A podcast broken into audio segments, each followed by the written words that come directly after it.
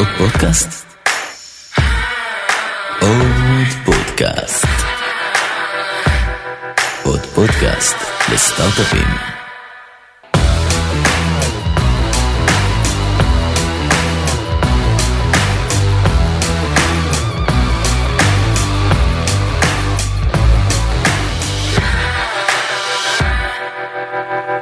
בוקר טוב. בוקר אור. מעניינים. סבבה. אחלה, אני מתרגש. זה מהמקרים האלה שבהם אני קורא כתבה, קראתי בארץ, את הכתבה שלך ושל המחקרים שלך על כלכלת ישראל, הדמוגרפיה. לא כתבה שלי. כתבה עליך. רעיון. רעיון שמכיל רעיונות בעין. רעיונות. ואמרתי חייבים לדבר על זה, כי יש פה מפגש של המצב הפוליטי הנוכחי, שאני חושב שהרבה אנשים יש להם הדעה עליו לכאן ולכאן, יחד עם איזה שהן מגמות עומק שבאמת קשורות בחברה ובכלכלה הישראלית, שמשפיעות על כל אחד ואחד מאיתנו כאזרחית ואזרח. אז פרופסור דן בן דוד, לכבוד הוא לי, אני אשמח שתציג קצת עצמך ואת מרכז שורש, את מה אתם עושים, מכון שורש, ומשם נראה לי נגיע לעניין עצמו. אני רק אגיד למאזינות ולמאזינים שהפרק הזה באופן מיוחד מומלץ לצפות בו גם בערוץ היוטיוב שלנו, באופטימייזר, כי הוא מכיל גם שקפים ממצגות עם נתונים מאוד מאוד מעניינים על מצבנו בחברה, אז אם יש לכם אפשרות לצפות אז אחלה, ואם לא, אז תישארו אותנו פה באודיו. בבקשה. תודה. אז אני כלכלן, מקרו-כלכלן, אני מתמחה בצמיחה כלכלית, בניתוח של מגמות ארוכות טווח, ומהזווית הזו, די במקרה, יצא לי להסתכל על הנתונים של ישראל לפני כ-25 שנה, סוף שנות ה-90, ונבהלתי. כלומר, אני נמצא באוניברסיטה שאחת מהטובות, אוניברסיטת תל-אביב, אחת הטובות בעולם, ושאר האוניברסיטאות בישראל הם בשורה הראשונה למעשה של אוניברסיטאות בעולם. אומת הסטארט-אפ, השם הזה עוד לא היה אז, אבל כל מי שאני מכיר נמצא בעולם הזה, או של אוניברסיטאות, או של הייטק, או ביוטק, אז מה כבר יכול להיות לא בסדר? כלומר, אנחנו מדינה מדהימה בתחומים האלה. אבל, וזה אבל הגדול, מה שהתברר לי זה שאנחנו נמצאים על מגמות ארוכות טווח, טבעים מאוד מאוד יציבים, משנות ה-70, שמנם ברי קיימה, עם כל המשתמע מכך. משנות ה-70, זאת אומרת כמעט 50 שנה כבר. מה הם הטבעים האלה? זה בעיקר התוואי של הצמיחה הכלכלית, כלומר רמת החיים, תוצר לנפש, צומח בקצב מאוד מאוד איטי, אבל מאוד מאוד בעייתי. כלומר, אם אנחנו, וזה אחד הדברים שרציתי פה להראות, אחד מהדברים שאנחנו מלמדים את הסטודנטים בכלכלה, זה שמאוד קשה להזיז מדינה מהמסלול, נראה דווקא את ארצות הברית. כלומר, אם מסתכלים על רמת החיים, תוצר לנפש, מ-1890, זו המגמה באופן כללי, וזה המסלול.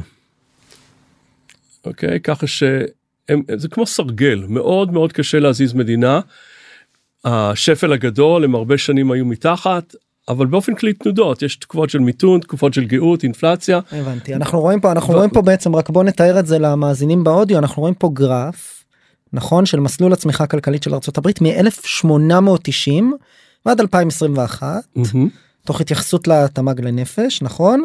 בעצם אנחנו רואים פה איזשהו קו לינארי, שמייצג, אתה רשום למטה, שיפוע קו המגמה של ארצות הברית בשנים האלה, 2% שיעור צמיחה שנתי. בדיוק. אוקיי. ולמעשה מ-2007, 2008 שהתחיל המשבר, הם ירדו מתחת למגמה, הם כנראה יחזרו, אוקיי? אבל זה בתור בנצ'מארק. ככה נראים מגמות ארוכות טווח של מדינות. אוקיי, ועכשיו אנחנו מסתכלים על מסלול הצמיחה הכלכלית של ישראל. מאז מלחמת יום הכיפורים, אז זהו קו המגמה, קו שמראה עלייה ברמת החיים. וזה מסלול הצמיחה של ישראל, כלומר בפועל, חוקי הכלכלה תופסים לגבי ישראל, ולמרות שעברנו מלחמות, מאז מלחמת יום הכיפורים, אינפלציה מטורפת, תלת ממדית, עלייה בסדר גודל של 50% מהאוכלוסייה בחצי עשור, אוקיי? כל הדברים האלה באים לידי ביטוי בתנודות סביב המגמה, הם לא שינו את המגמה, כי מה שקובע את המגמה, אלה העדיפויות הלאומיות של מדינת ישראל, או של כל מדינה. לאן הולך הכסף? איזה מין תשתיות אנחנו בונים? אז רגע, אני רק עוצר כדי להניח את הדיון, זה גם מתקשר למה שהיה כתוב בכתבה, ולמחקרים שלך שקראתי קודם.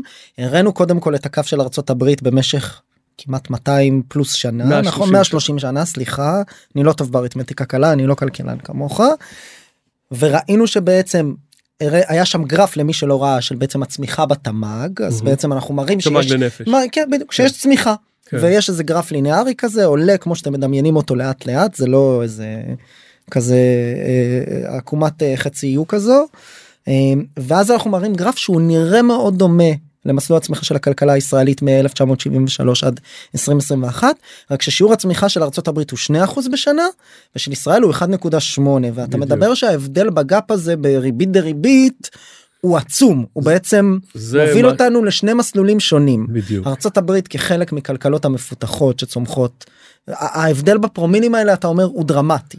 הוא בא לידי ביטוי בפער הולך וגדל בינם לבינינו, כלומר הם גם עשירים יותר, כלומר כל המסלול שלהם הוא מעל המסלול שלנו, אבל הוא גם טיפה יותר תלול, ככה שהם הולכים ומתרחקים, גם אם יש שנים, השנים האחרונות דווקא הם שנים טובות בישראל, אז גם אם יש תקופות שאנחנו מתקרבים, זה עובר, ואז אנחנו חוזרים למסלול, והם לאורך המסלול, ואז יש לנו בעיה.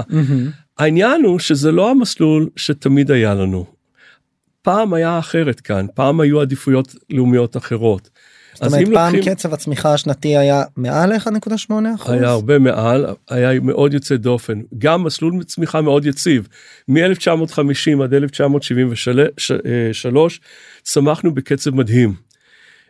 אז מלחמות קיום, עלייה, אם העלייה בשנות ה-90 הייתה גדולה, כל המדינה הייתה עלייה, עם רק הבגדים על גבם של האנשים, ועדיין, בנו אוניברסיטאות, בנו כבישים, בנו בתי חולים, בנו את כל מה שצריכים, בשביל להביא אותנו לתוך העולם המפותח, למרות תקופת צנע, הייתה פה מיתון, אפשר לראות מי שיכול לראות, רואים מיתון מאוד קשה בשנות ה-50, אבל חזרנו למסלול, עוד מיתון לפני שנות ה-60, חזרנו למסלול.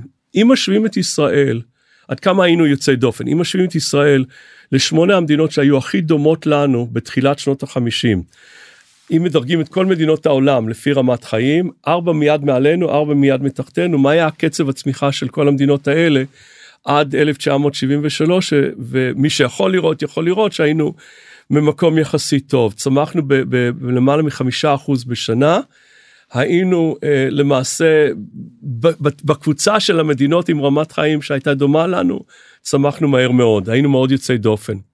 אילו היינו ממשיכים במסלול הזה, היום היינו ברמת חיים האמריקאית, לא היינו יכולים להמשיך ב5%, היינו מתכנסים לרמת החיים האמריקאית, והיינו שם. אפשרי בכלל להמשיך ל5%? 5% לנצח לא, אבל זה מצב של מדינה, אגב זה מאוד יוצא דופן, כי זה לא אומר שמדינה ענייה צומחת מהר, מדינות עניות לא צומחות יותר מהר ממדינות עשירות, יש מדינות שצומחות יותר מהר, יש הרבה פחות, הממוצע הוא בערך 2%. אתה אומר גם זה שהגענו בהתחלה והיה לנו מעט משאבים וכולם עולים, היינו יוצא דופן בקצב צמיחה מאוד גבוה. השקענו בדברים שבונים מדינה, גם אם הם לא למדו מקרו וספיר לא ידע מה זו צמיחה כלכלית, הם השקיעו בדברים שבדיעבד אתה רוצה שיהיה לך טכניון ואוניברסיטה העברית, ואתה רוצה לבנות בתי חולים בקצב שבו למעשה מספר המיטות לנפש נשאר קבוע במשך כל התקופה הזו, כי בנו בהתאם. מאז 77 מספר המיטות לנפש בנפילה חופשית. אנחנו עם בתי חולים מהצפופים בעולם המפותח. אם מסתכלים על אוניברסיטאות, מספר אנשי הסגל לנפש בישראל גדל מכלום ושום דבר, כמעט לרמות אמריקאיות, מספר אנשי הסגל לנפש, פר קפיטה. ב-1973 היינו מאוד קובעים כבר לאמריקאים. עכשיו, אצלם זה כל הזמן גדל בקצב איטי. אנחנו מאז ירדנו ב-60%, וגם אם כוללים את המכללות, לא משפר הרבה.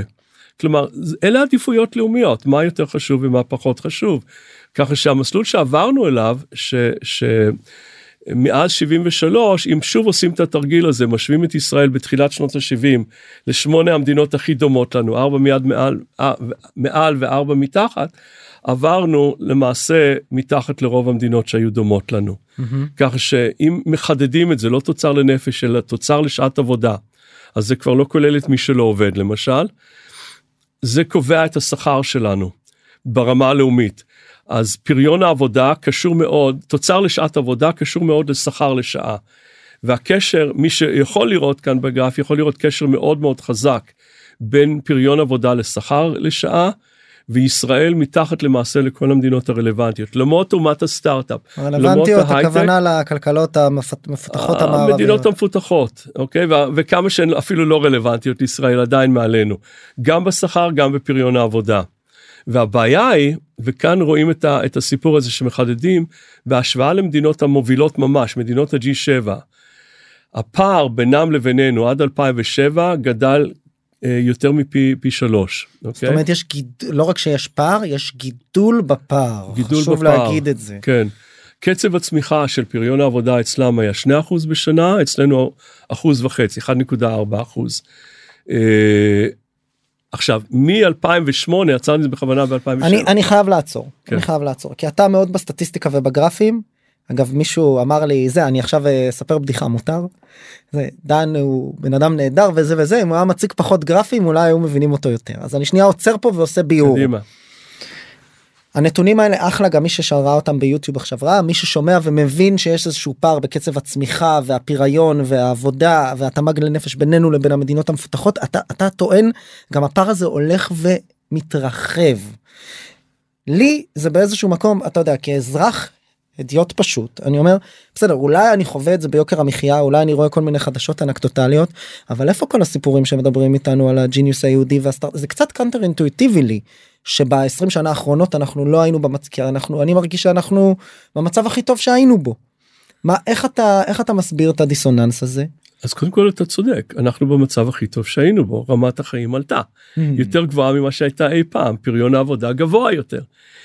אבל אפשר היה אחרת. בהשוואה יחסית. יחסית, אוקיי? עכשיו, כך בחשבון, שהבעיה כאן, רק להשלים את התמונה, רק כי בכל זאת זה נראה כאילו אנחנו כל הזמן הולכים ונסוגים, אז מ-2008 היה מיתון מאוד קשה במערב. היות ואנחנו תלויים הרבה יותר בהייטק, שם לא היה מיתון, או כמעט ולא, ואפשר לראות זה כאן, נדלג על כל זה, זה לא חשוב. יש ירידה בצמיחה, במסלול הצמיחה, כמו שראינו אצל האמריקאים, רואים את זה ב-G7, ואנחנו ממשיכים באותו מסלול. אז על פניו, דווקא, וזה מחזק את מה שאמרת קודם, מרגישים טוב, הפער הצטמצם בשנים האחרונות, מאז 2008, אבל לא בגלל שאנחנו השתפרנו, אלא בגלל שהמצב אצלם רע. ובמיוחד אחרי הקורונה, הם עוד לא התאוששו. בסופו של דבר הם התאוששו, יחזרו למסלול, והפערים ימשיכו לגדול. אז רק להשלים את התמונה, למען הדיוק, דווקא בשנים האחרונות, זה נראה כן, אנחנו מצמצמים את הפער, אבל אנחנו צומחים באותו קצב כבר 50 שנה. הם, יש להם מעטה, אז אנחנו לכאורה מתקרבים, אבל כאן בעצם הטעות האופטית. הבעיה כאן אצלנו, למה זה ככה בכלל?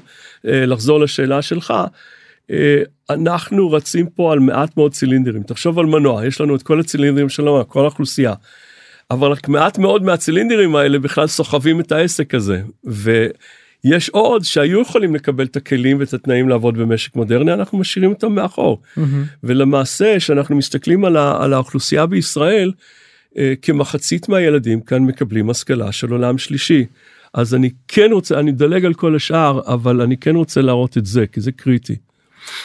שאנחנו משווים את רמת הידע של ילדי ישראל, לא איזה אחוז עם תארים אקדמיים, מקום רביעי בעולם, אבל הרבה מהתארים לא שווים את הנייר שעליו כתוב התואר. מספר שנות לימוד, מקום ראשון בעולם. מה יודעים הילדים?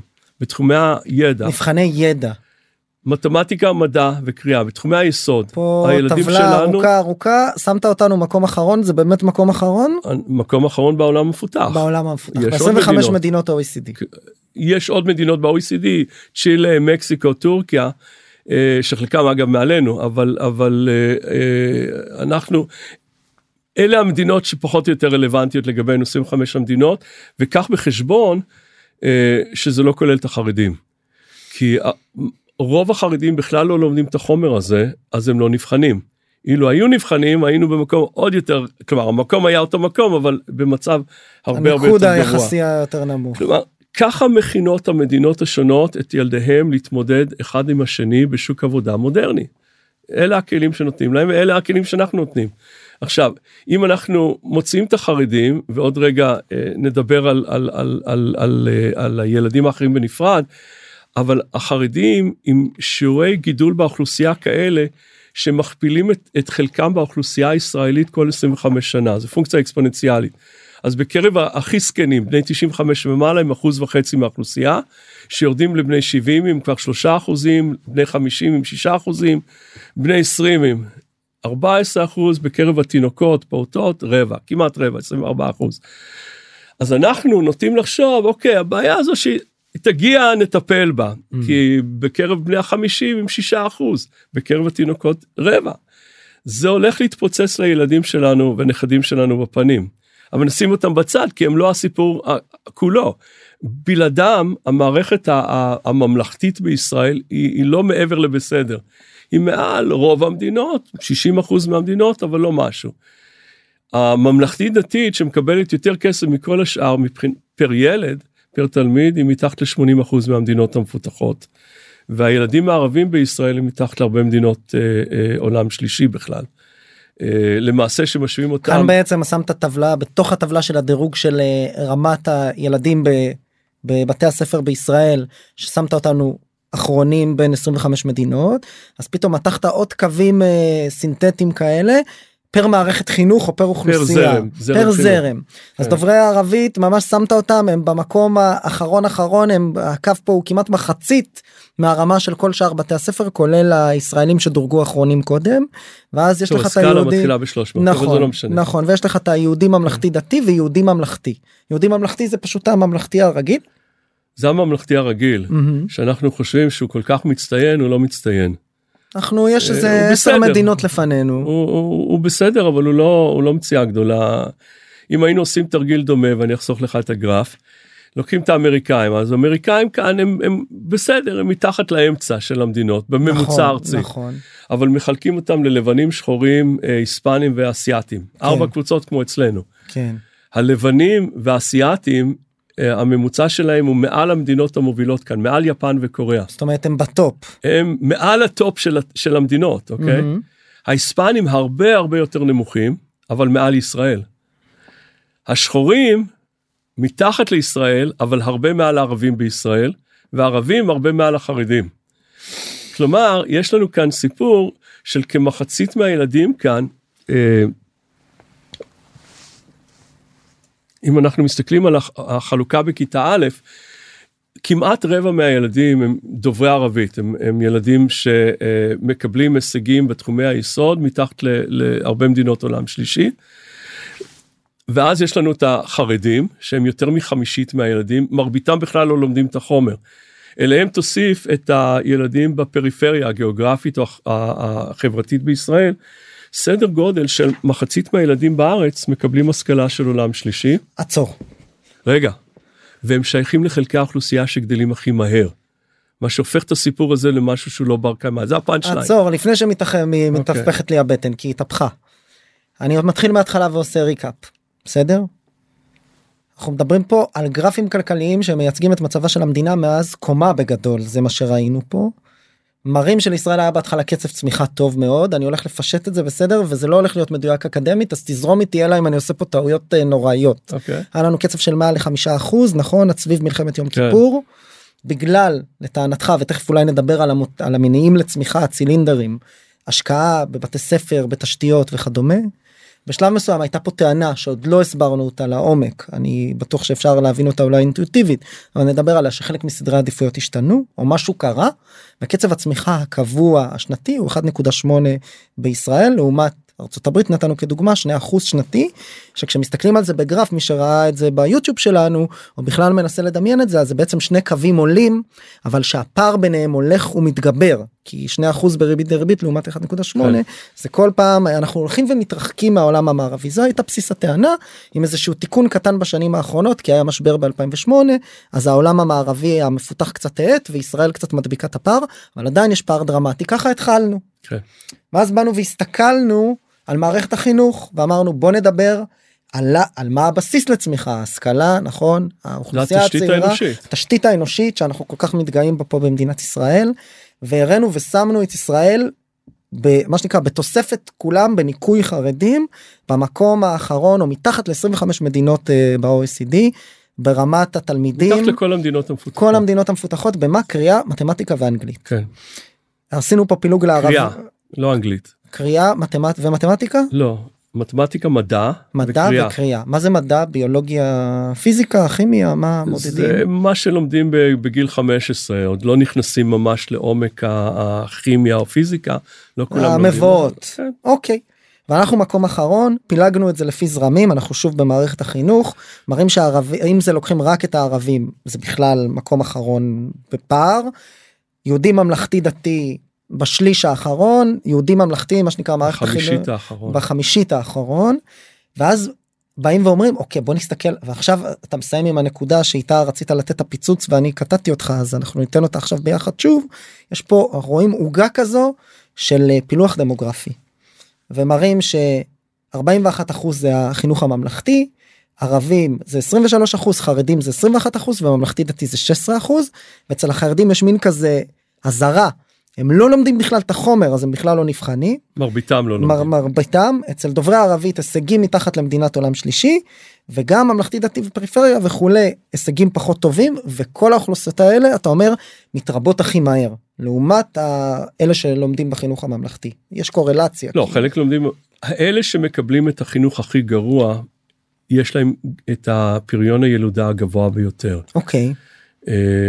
ולכן זה הופך את הסיפור הזה למשהו שהוא לא בר קיימא. אז לאן זה מוביל אותנו? שהם יגדלו, הם לא יוכלו להחזיק משק של עולם ראשון, רק משק של עולם שלישי. אבל משק של עולם שלישי לא יכול לתחזק מערכת בריאות של עולם ראשון, או מערכת רווחה של עולם ראשון, או במקרה הספציפי של ישראל, שנמצאת באזור האלים על פני כדור הארץ, גם לא צבא של עולם ראשון.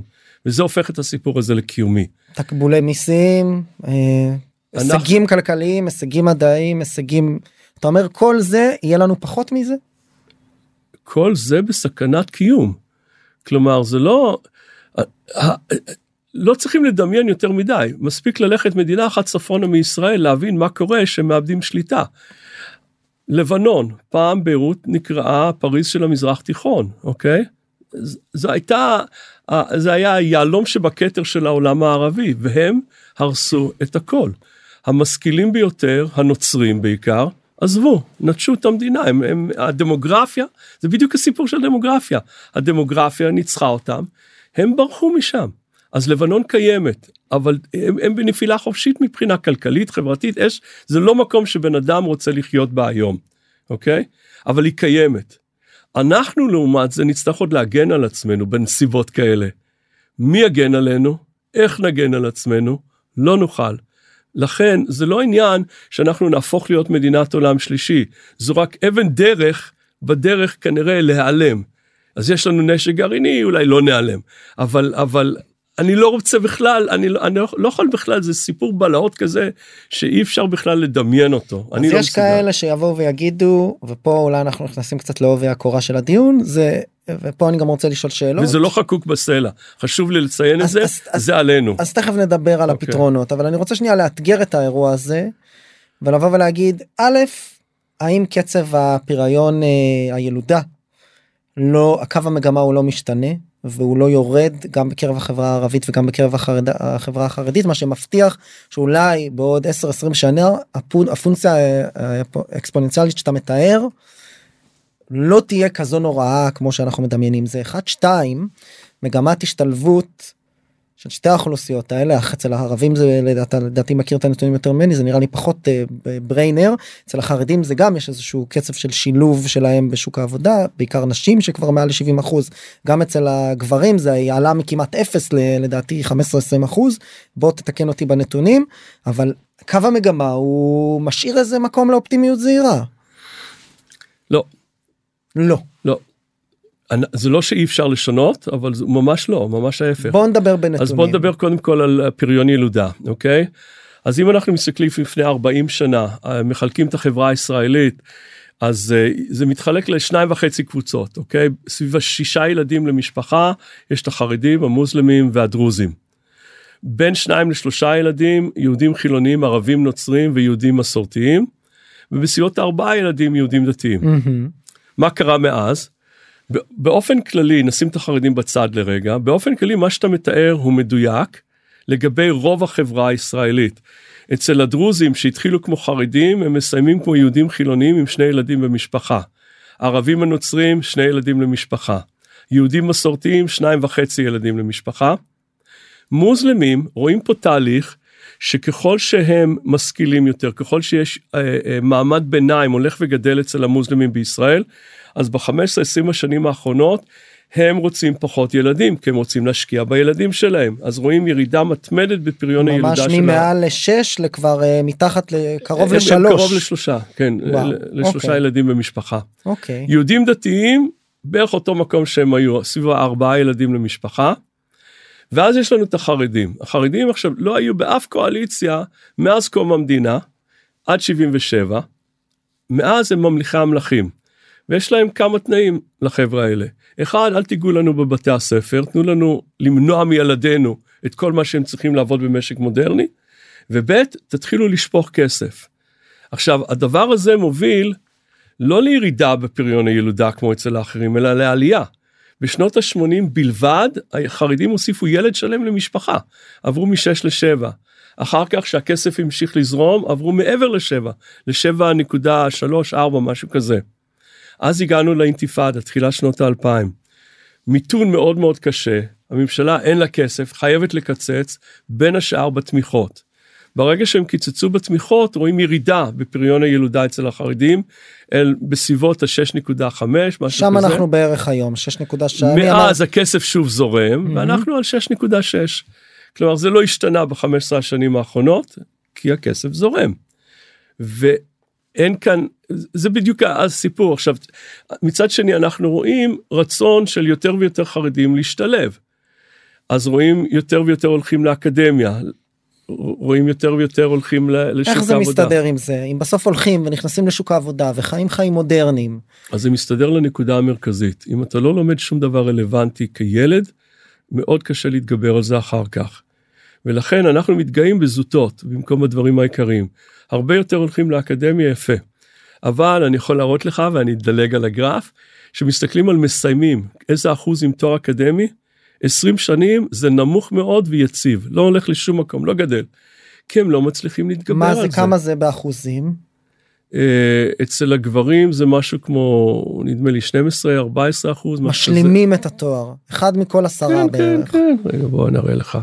במקום שאני סתם יתה פה במספרים, בואו נמצא את הגרף. זה דווקא גרף שלא תכננתי להראות, אבל אין שום בעיה להראות. אז אם אנחנו מסתכלים על גילי העבודה העיקריים, 35-54, בתור נקודת בנצ'מרק, החילונים יש להם הכי הרבה, זה גדל יותר אצל נשים מאשר אצל גברים, דומה למערב אגב, וזו התמונה אצל החרדים, כלומר אצל החרדים, כן דייקתי, בערך 13-14%, 15%. אז זה נתונים ממש שנכונים ל-2020, אז אתה אומר, יש פה קו מגמה של השתלבות באקדמיה, מה עם השתלבות בשוק העבודה? הנתונים שאנחנו רואים על מעל ל-70%. אז השתלבות באקדמיה לא קיימת, בקיצר, כלומר, יש כאן שיעורי... צניחה מהלימודים. נשירה בהיקפים, על פי מבקר המדינה, למעלה ממחצית מהנשים נושרות. למעלה מ3/4 מהגברים אבל נושרים. זה לא קשור להשתלבות בשוק העבודה, מה עם זה? אני מכיר נתונים, זה מה שמפרסמים בתקשורת, אולי זה נתונים כן. מתאים, כי יש שקרים ויש סטטיסטיקה, שיש... רגע, לא, אז קודם כל, האקדמיה זה קריטי, כי אם אתה רוצה להשתלב בשוק העבודה, אתה רוצה להיות מנקה רחובות, או אתה רוצה, או מישהו שמקליד נתונים, או שאתה רוצה אולי לפתח תוכנה. אתה חייב... זאת אומרת, זה ברור, זה משפיע על יכולת ההשתכרות שלך, כן, על המסלול קריירה שלך, על הכל. ואגב, הנשירה כאן, התארים שיש להם, זה לא מהטכניון או האוניברסיטה העברית, זה לרוב ממכללות על הפנים.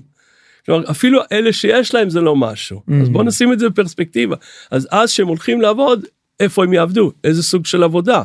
אז זה קודם כל. עכשיו, לגבי העבודה, רואים גידול ב-20 השנים האחרונות מאוד משמעותי אצל נשים, ככה שזה דווקא מתקרב לנשים היהודיות החילוניות. בהשתלבות בשוק העבודה. בשיעורי תעסוקה. כן.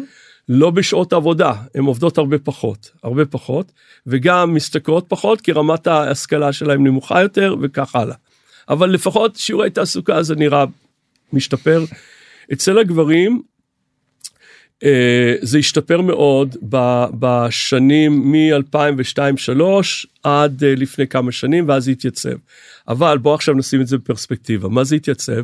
שמסתכלים, אני פשוט מדלג פה על הגרף, אוקיי? שמסתכלים על גברים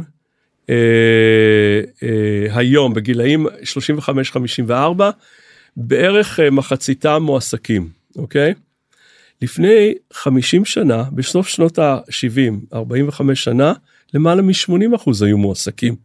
אנחנו מתגאים במשהו שהוא לא רלוונטי לשום דבר, כי חרדים בישראל פעם עבדו, גברים חרדים, אף אחד לא יודע את זה, לא מכירים את הנתונים, ואז זה ירד מלמעלה מ-80% למתחת ל-40%, ואז עולה ל-50%, קצת מעל 50%, וכולם מבסוטים. עצור, הנה, עכשיו אנחנו נראה לי מגיעים לנקודה, ואולי תכף גם נגיע לפתרונות, כי ככה יש לנו דרישת מערכת כזו. כן.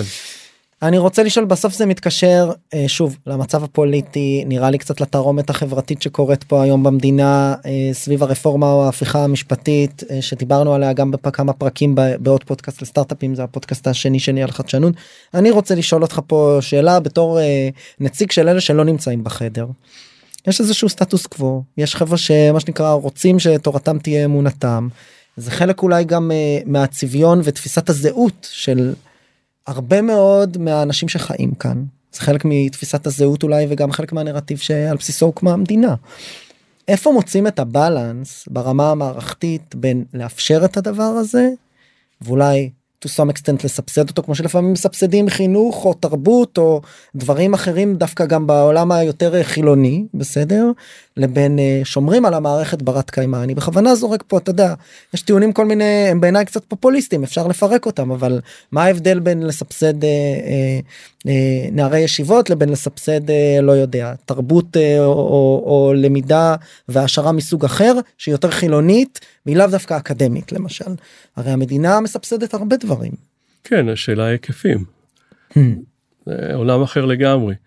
אתה רוצה ללמוד באוניברסיטה, המדינה מסבסדת, אוקיי? אבל אתה עדיין משלם שכר לימוד, אתה לא מקבל שכר לימוד, ולא מקבל קצבה ללכת לאוניברסיטה. אז בואו נשים את הדברים בפרופורציה. ושאתה מסיים את האוניברסיטה, גם תורם לחברה, כי אתה עכשיו במקום שאתה גם מרוויח יותר, אתה משלם יותר מיסים, אתה מייצר חברות, מייצר עסקים, עובד במקומות שבעצם מועילות לחברה, לעומת מסיים בישיבה, ואז אתה יכול להמשיך בישיבה, אוקיי? אז בואו נשים את הדברים בפרספקטיבה. רוצים שעשו את זה, אין בעיה, שיממנו מה שהם רוצים בעצמם. הבעיה היא כזו, יש טענה של החרדים, אנחנו רוצים לחיות לבד, אנחנו לא רוצים חברה מודרנית. וזה השקר הכי גדול, קודם כל הם משקרים לעצמם, נתחיל מזה. שהם חולים, הם לא הולכים לרב, הם הולכים לרופא שלמד עשרות שנים. שהם רוצים לגור באיזשהו מקום, הם לא הולכים לגור באוהל כמו אברהם אבינו, הם רוצים לגור בדירה שתכנן אדריכל שלמד עשרות שנים, ושבנה מהנדס שלמד הרבה שנים. הם רוצים את כל ההטבות, אני לא מדבר אפילו על מי משלם מיסים, אני לא מדבר על מי הולך לצבא. חיי היום-יום שלהם תלויים לחלוטין בכך שיש בחברה הזו אנשים שהקדישו מזמנם ומכספם ללמוד, ועכשיו הם יכולים להיות במקומות כאלה, והחרדים הם לא אמיש, שהם איזה 2-3% מהחברה, אוקיי? הם 5% מהמבוגרים, או 6% מהמבוגרים. אבל מעל 20% רבע מהילדים, מהתינוקות. אוקיי? מי הוא הרופאים כאן? מי הוא המהנדסים? ולכן זה חוזר חזרה למשהו הרבה יותר בסיסי. בכל מדינה מערבית, כולל ישראל, המדינה מכריחה הורים לשלוח את הילדים לבית ספר. אף אחד לא שואל אותי אם מתאים לי שהילד ילך לבית ספר. ילד חייב ללך לבית ספר כדי שיהיו לו הזדמנויות בחיים. חוק חינוך חובה קיים גם בישראל, והוא מתקיים בישראל. מעבר לזה, בכל מדינה מערבית, מלבד ישראל, אומרים, הילד הזה לא סתם צריך ללכת לבית ספר, הוא צריך ללמוד א', ב', ג', הוא צריך ללמוד דברים שיתנו לילד הזה הזדמנויות אחר כך בחיים, במשק כלכלי, ושהוא יבין גם מה זו דמוקרטיה ליברלית, שהוא מצביע על משהו שיבין את החשיבות של איזונים ובלמים, לא רק ידע מתמטיקה ומדע ויוכל להיות מהנדס. פה אתה קורץ קצת להתפתחויות האחרונות עם המהפכה. אני לא קורץ, אני אומר את זה במפורש. אנחנו קיבלנו עכשיו הצצה איך הולך לראות העתיד של מדינת ישראל, שיש פה קואליציה של ליכוד ועוד 5 מפלגות, 2 חרדיות ו3 גזעניות. אין מילה אחרת לומר את הדברים האלה, ולאלה, לשלוש האלה, יש 4 ילדים במשפחה בממוצע למעלה, ולחרדים 6.5 או 6.6, והם אם אנחנו רוצים לראות את מה שאנחנו קיבלנו עכשיו כמתאם, בתור הוואי של מדינת ישראל, בואו נמשיך, כאילו כלום. אם אנחנו רוצים להציל קודם כל את העתיד שלהם, אבל גם את שלנו יחד עם זה, עלינו להתערב בכל מה שקורה כאן. באים ואומרים לך, א', מה קשור הרפורמה? בסוף שינויים באיזונים ובלמים במערכת השלטונית, אבל בסוף של דבר, הנה אנחנו פה בדיונים בפשרת הנשיא, כן. ונגיע לאיזשהו משהו שהוא לא באמת, מה שנקרא, עוקר מהשורש את יכולת הביקורת השיפוטית על הממשלה, לא משנה, אני לא רוצה לעשות פרק, כן. עשיתי פרקים על זה, והדעה שלי, אני כל פעם נע ומשנה אותה, בהתאם למי שאני שומע, ומה שאני לומד על הנושא, זה אחד, שתיים אומרים, בסדר, כאילו זה לאו דווקא תמונת ראי, היא עומדת בפני עצמה, ושנייה לגבי הדתיים הלאומיים או החרדים, אז הנה, אצל החרדים יש איזושהי מגמות, אתה אומר לא נכון, הנה הגרף, גם אצל הדתיים הלאומיים, זו אוכלוסייה, היא לומדת, היא עובדת, היא מתגייסת לצבא, היא פוריה, אתם בוכים, אנחנו, החילונים הליברלים, כי גנבו לנו את הבטון, כי המדינה הולכת להיות קצת יותר אולי מסורתית, קצת יותר עם זיקה לדת, קצת פחות שמאלנית ליברלית, זה לא נכון. אני בכוונה תוקף את זה, לא, לגמרי. אוקיי, כמעט תוקבק, כאילו. בוא נדבר על זה אם ככה, אוקיי? קודם כל, ברור מאוד שלא כל האנשים הדתיים גזענים, חד משמעי, אין ספק בכלל. אבל מי הם הנציגים היחידים בתור מפלגות של הדתיים בישראל? 3 מפלגות שאין מילה אחרת, הן רק מפלגות גזעניות, זה מה שיש. אז אם הם שונים, ויש מספיק שונים, תבחרו באנשים שונים, כמו שבחרתם במפדל פעם. זה לא שהם לא היו כאלה. משהו קרה אצל הדתיים כאן, והחרדים חיים בעולם אחר לגמרי. מה זה העניין הזה של אין ייצוג של נשים? אוקיי, אתם לא רוצים, אין בעיה, אבל מה אתם בכלל נכנסים לנו לחיים בעניין הזה?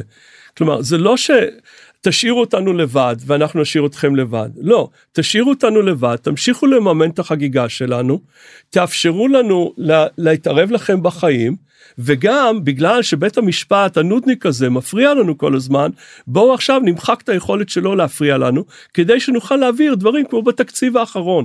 הסיפור האמיתי, המהפכה המשטרית, זה כלי לעשות דברים כמו שעשו בתקציב, בתור התחלה, אוקיי? פיצוץ של כספים קואליציוניים, בהיקפים במקום 1 מיליארד או 2, 14 מיליארד שקלים למתנחלים ובעיקר חרדים, אוקיי? מה זה 14 מיליארד? לשים את זה בפרספקטיבה למי ששומע כאן, זה יותר ממה שהמדינה הזאת תקצבה לכל ההשכלה הגבוהה במדינת ישראל במשך שנה. זה כמו 14 שנים של לתקצב את הטכניון. זה יותר מכל התקצוב של מדינת ישראל לכל בתי החולים כאן. אפשר היה לממן עם הכסף הזה 10 שנים של בית חולים רמב"ם. אבל רגע, הכסף הזה מיועד, אני מקשה בכוונה. אבל רגע, לא. הוא מיועד לבניית תשתיות או לסבסוד ישיבות וזה? זה מעל ומעבר, בתקציב יש תמיכות לחרדים ולערבים, לחרדים ולמתנחלים. יש את זה, זה קיים עשרות שנים, יש את זה ואפילו הגדילו, פה מדובר על כספים קואליציוניים, זה כאילו כסף כיס, לבזות את הקופה כאן, לכל מיני דברים שרוצים הפוליטיקאים הספציפיים במפלגות האלה, ובהיקפים שהם פשוט פנומנליים, אוקיי? אבל בואו עכשיו נדבר על מה הדברים האלה, אחד, זה בעצם לקבע בסלע את היכולת של החרדים למנוע מילדיהם חינוך שיאפשר להם לברוח אולי ממצב שמישהו יכול להכתיב להם תנאים, אוקיי? שיוכלו לבחור מה הם רוצים להיות שהם גדולים. רוצה להיות חרדי, תהיה חרדי, לא אכפת לי. אבל אם אין לך השכלה מתאימה, אתה תלוי בתמיכות של המפלגות האלה. זה כאילו הם בונים לעצמם את האוכלוסייה שתבחר בהם לנצח. ואנחנו מאפשרים את זה, כי עכשיו בעצם נתניהו הבטיח למפלגות החרדיות, תקצוב מלא לבתי ספר שלא מלמדים ליבה. חשוב פה להגיד, בזרם החרדי, זה אני גם מכיר, בעצם הוא היום, אני מקווה שאני אומר את המילים נכון, הוא לא מפוקח על ידי משרד החינוך, זאת אומרת, אין חובה, אין שליטה למשרד החינוך על מה מלומד בבתי הספר האלה, והם יכולים לבחור כל מנהל בית ספר באופן עצמאי, האם הוא רוצה ללמד לימודי ליבה או לא, או רק תורה, באיזה תמהיל, ומה בכלל סוג התכנים שיעברו שם, זה יכול להיות כל דבר. אני אומר אמת? כן, ועכשיו, בגלל התקציב החדש, עכשיו אנחנו גם נממן אותם, כאילו הם בתי ספר ממלכתיים או ממלכתיים דתיים, שמלמדים ליבה מלאה, אוקיי? זה צד אחד של העסק, מצד שני, הגידול בתמיכות, אז יש מערכת רווחה בישראל, של אפשר להתווכח, היא טובה, היא לא טובה, תוך לאומי, חדומה. אבל פה יש כל מיני דברים, שהם חורגים בכלל ממערכת הרווחה, בואו ניתן עכשיו בולים לאנשים, בשביל שיקנו מזון, לפי איזה קריטריונים, מה?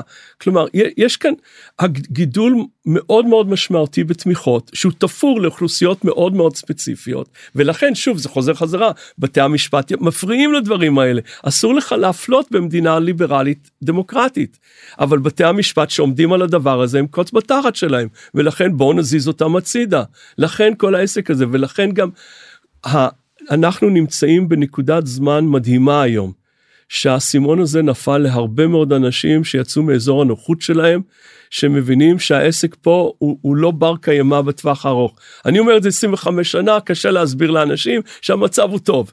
עכשיו קיבלנו בעצם איזושהי הצצה, מה רוצים מאיתנו האנשים האלה, שמתרבים הרבה יותר מאיתנו, והם ישלטו פה יום אחד. אתה אומר האנשים האלה, בסוף אתה חושב שהם לא מבינים את החשיבות של היציאה לשוק העבודה, השתלבות בהשכלה, כל הדברים האלה?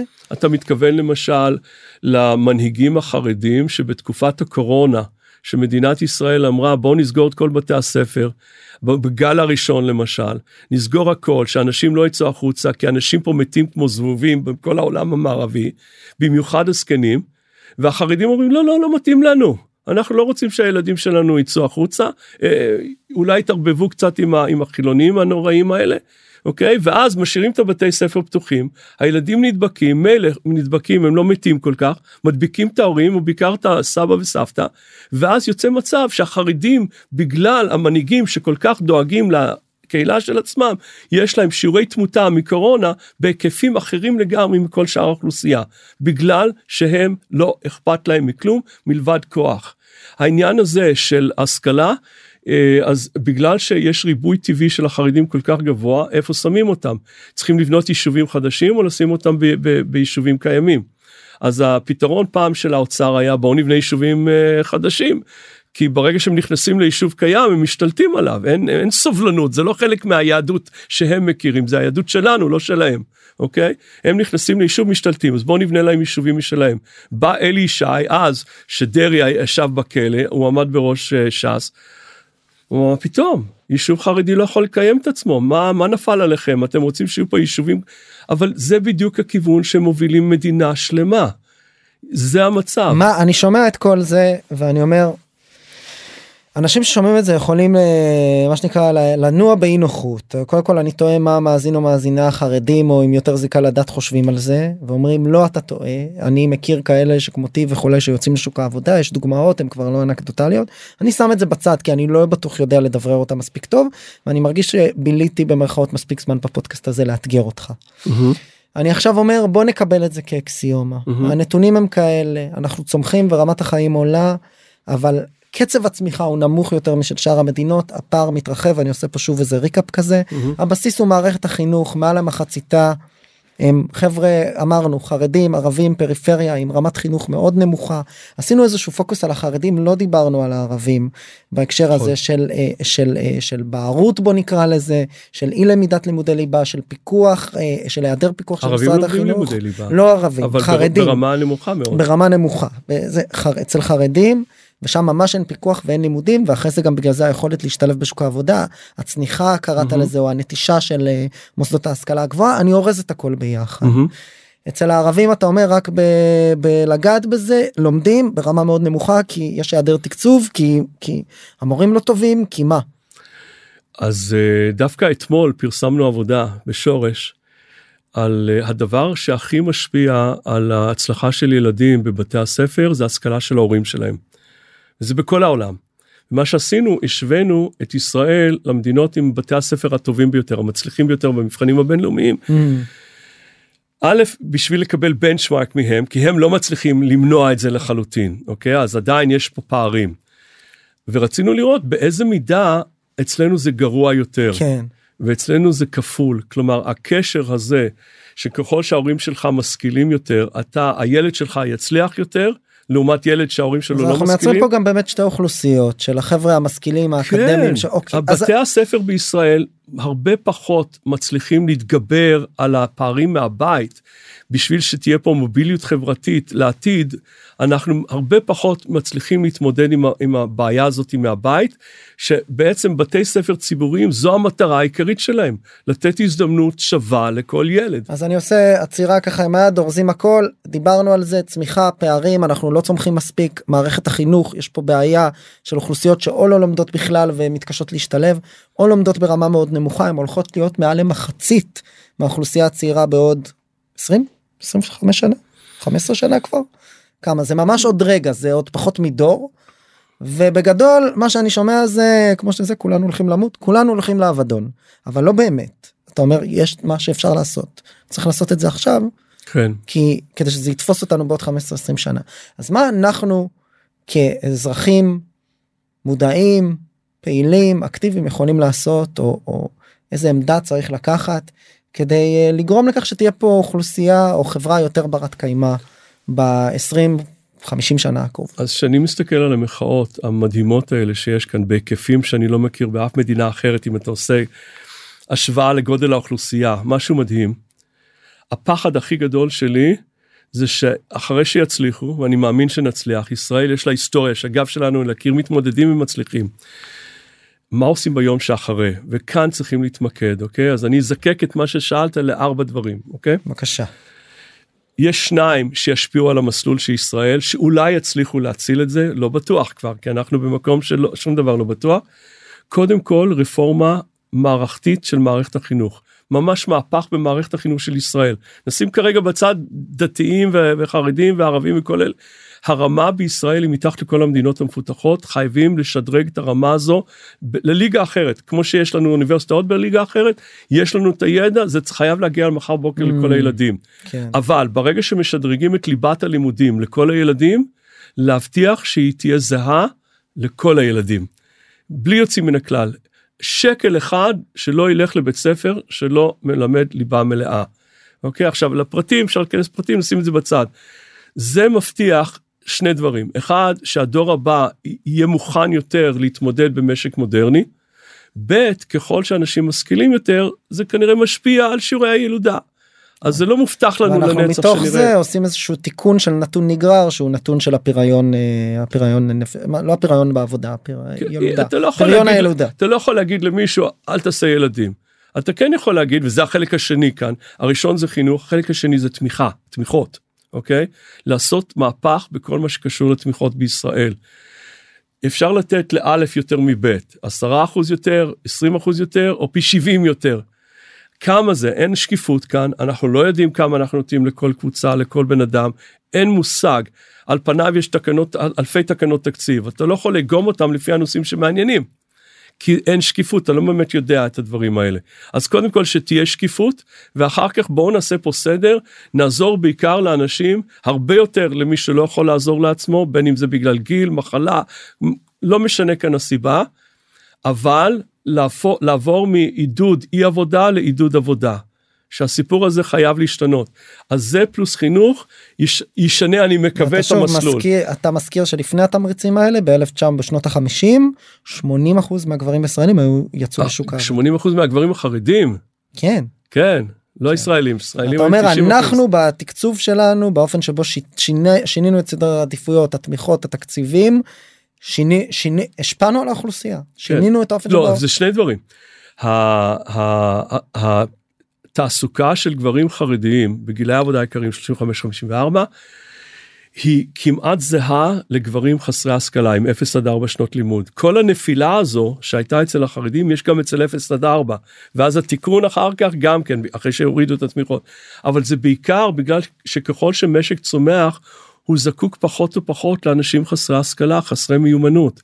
אז זה לא רק התמיכות שדחפו אותם החוצה, אלא גם חוסר הידע שלא התאימו לשוק עבודה מודרני. זה תנועת מלחציים כזה. אז 1, 2, 1 חינוך, 2 תמיכות. אז אלה שני הדברים שאולי יחזירו אותנו למסלול, אבל צריכים עוד שני דברים, בשביל א', שנוכל לעשות את שני הדברים הראשונים, וב' לבצר את זה שלא יהיו שינויים.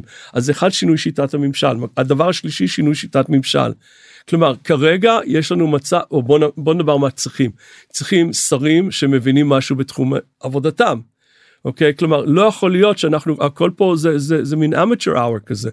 זה חייב להיות משהו כזה.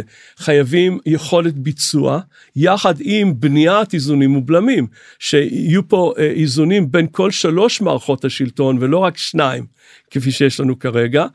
אז יהיה פה סדר בעסק הזה, אבל זו תהיה ממשלה שתוכל לבנות את התוכנית, שתיישם את 1 ו-2. והדבר הרביעי זו חוקה, לבצר בסלע את השינוי בשיטת הממשל, כדי שאחרי הבחירות הבאות לא יעשו מהפך וישנו את הכל חזרה. כמה לדעתך יש פתיחות? אבל רגע. כן. אם עושים רק את השינוי שיטת ממשל ורק חוקה, כרגע מדברים רק על חוקה בכלל, שום דבר לא ישתנה, כי בעוד 20-30 שנה הדמוגרפיה תהיה כזו שישנו את החוקה. זה לא פתרון, זה כלי להשיג את הפתרון, שזה חינוך ותמיכות. אבל זה לא הפתרון, זה לא מעבר לזה. אתה מעביר את אני הבנתי שאתה, וגם קראתי את זה בארץ, וגם ככה עם חברים משותפים, שאתה מעביר את המצגת ואת השקפים האלה לחברי ממשלה, שכל פעם כשמתחלפת הממשלה, אתה מתכבד להציג אותם. הצגת את זה לראש הממשלה, לחברי כנסת? אני הצגתי את הדברים האלה לכל מי שהיה פה ראש ממשלה מאז אהוד ברק, כולל הנוכחי. ומה הם אומרים? אז הם מבינים, אני חושב שאחת הבעיות כאן היא לשכנע את הציבור שצריכים לעשות פה דברים מאוד מאוד שונים. אתה דיברת קודם על סטטוס קוו, נכון? מבינים ומסכימים? נתניהו למשל. נתניהו בתחילת דרכו השנייה, כלומר ב-2009-2010, הוא היה מצטט אותי על מצב החינוך בישראל. ובתור שר אוצר עוד לפני כן, לגמרי. הוא טיפל, אם יש אנשים מוכשרים בכנסת, אין אף אחד יותר מוכשר מנתניהו, אין אף אחד שמבין יותר טוב את כל מה שאמרנו כאן מנתניהו. אבל בסדר, יש עליו אילוצים פוליטיים מסוימים שאפשר להתווכח עליהם. לא, רגע, אפשר להתווכח עד גבול מסוים. אז יש את המשפט שלו בשנים האחרונות, שאז אפשר לומר לא הייתה לו ברירה, אוקיי? אבל מ-2009... עד אז לא היה לו משפט. היו לו שותפים מהצד השני, והמרכז מהצד השני. הוא יכול היה לעשות פה מהפך, כי לא רק שהוא מבין, הוא קריזמטי, הוא יכול לשכנע אנשים, הוא יכול היה לעשות פה את כל התפנית שנה אני מדבר כאן. ובמקום זה הוא בחר את מה שהוא בחר. הצגת את זה לחברי כנסת או למנהיגי ציבור מהצד החרדי או הדתי-לאומי? אני כבר פעמיים הוזמנתי על ידי ש"ס, להציג את זה לכל סיעת ש"ס. ומה הם אומרים? אז שוב, זה לא קרה בשנים האחרונות, כי ש"ס גם כן השתנתה. אבל די תדמה. כלומר, אף אחד לא מכירים את המגמות ארוכות טווח. כל השיח בישראל הוא מה קרה בשנה האחרונה, והאם אנחנו יותר טובים מהממשלה הקודמת, ופחות טובים. כלומר, אנחנו כל הזמן ברבעון האחרון, בשנה האחרונה, ומה יהיה אף אחד לא מחבר את הנקודות, ורואה איך כל העסק הזה בעצם לא משתנה כבר 50 שנה, אבל מוביל אותנו לגיהנום. וזו הבעיה, וברגע שרואים את זה, זה לא משנה. אם אתה אוהב את המדינה, אתה מתפלץ, אוקיי? עכשיו, האם זה מוביל אותך לעשות דברים שהם מאוד קשים פוליטית? בינתיים לא. אבל זו אולי צריכה להיות הדרישה הכי גדולה של המחאה הזו, להפסיק עם הימין והשמאל, והדתיים והחילונים והערבים ויהודים. רוב המדינה הזו רוצה שהמדינה הזאת תשרוד. רוב האנשים כאן, בואו תתחברו יחדיו, שימו את הקיצונים בצד לכמה שנים, תעשו את השינויים שיעבירו אותנו למסלול טוב, בריא, בר קיימא, ואז תחזרו לריב על כל שאר הדברים. פרופסור דן בן דוד, נשיא ומייסד, מוסד שורש, מכון שורש. תודה רבה. בשמחה, תודה לך. חברות וחברים, תודה רבה שנשארתם עד סוף הפרק והזנתם לי. אני מקווה מאוד שהפרק ישיר אתכם ולימד אתכם משהו חדש, ואם הרגשתם שלקחתם משהו מהפרק הזה, אני ממש אשמח שתשתפו אותו ואת הפודקאסט בכלל, כדי שעוד יזמות ויזמים בתחילת הדרך בישראל יוכלו ללמוד על איך להקים ולהתחיל את הסטארט-אפ שלהם. אם אתם רוצות ורוצים לשמוע עוד פרקים, אני מזמין אתכם להירשם למעקב. כל הלינקים למעקב אחרי הפודקאסט שלנו מופיע בדסקריפשן, וכמובן אתם מוזמנים לפנות אליי. או בלינקדאין או באינסטגרם, ולספר לי איך נהניתם מהפרק ומה למדתם, או סתם לכל בקשה ותהייה, גם הלינקים האלה מופיעים אצלנו בפודקאסט. תודה רבה, ונתראה בפרק הבא.